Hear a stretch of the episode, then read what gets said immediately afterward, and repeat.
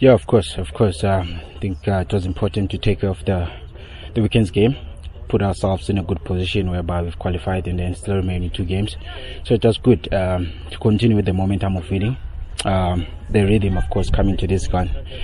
It's a very big game. I think every game is important in this uh, point in time towards uh, the end of the season or towards the end of a, a campaign like this. So um, each and every game now is going to be very crucial. You know, in, in, in fact, uh, looking at the position where we're at now, we can't afford to drop points, but um, we'll take it one game at a time. Both teams are favorites. Both teams are favorites, I think, because of um, at this point in time, we don't know how the game is going to open up. You know, so it's more about talks more than the play at this point in time. But I think both teams are favorites, so we'll see on the day.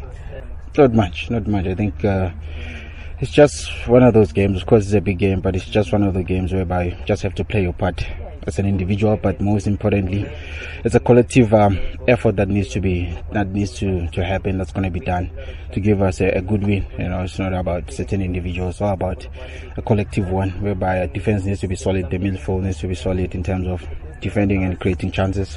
Even after when we create those chances, we have to take them.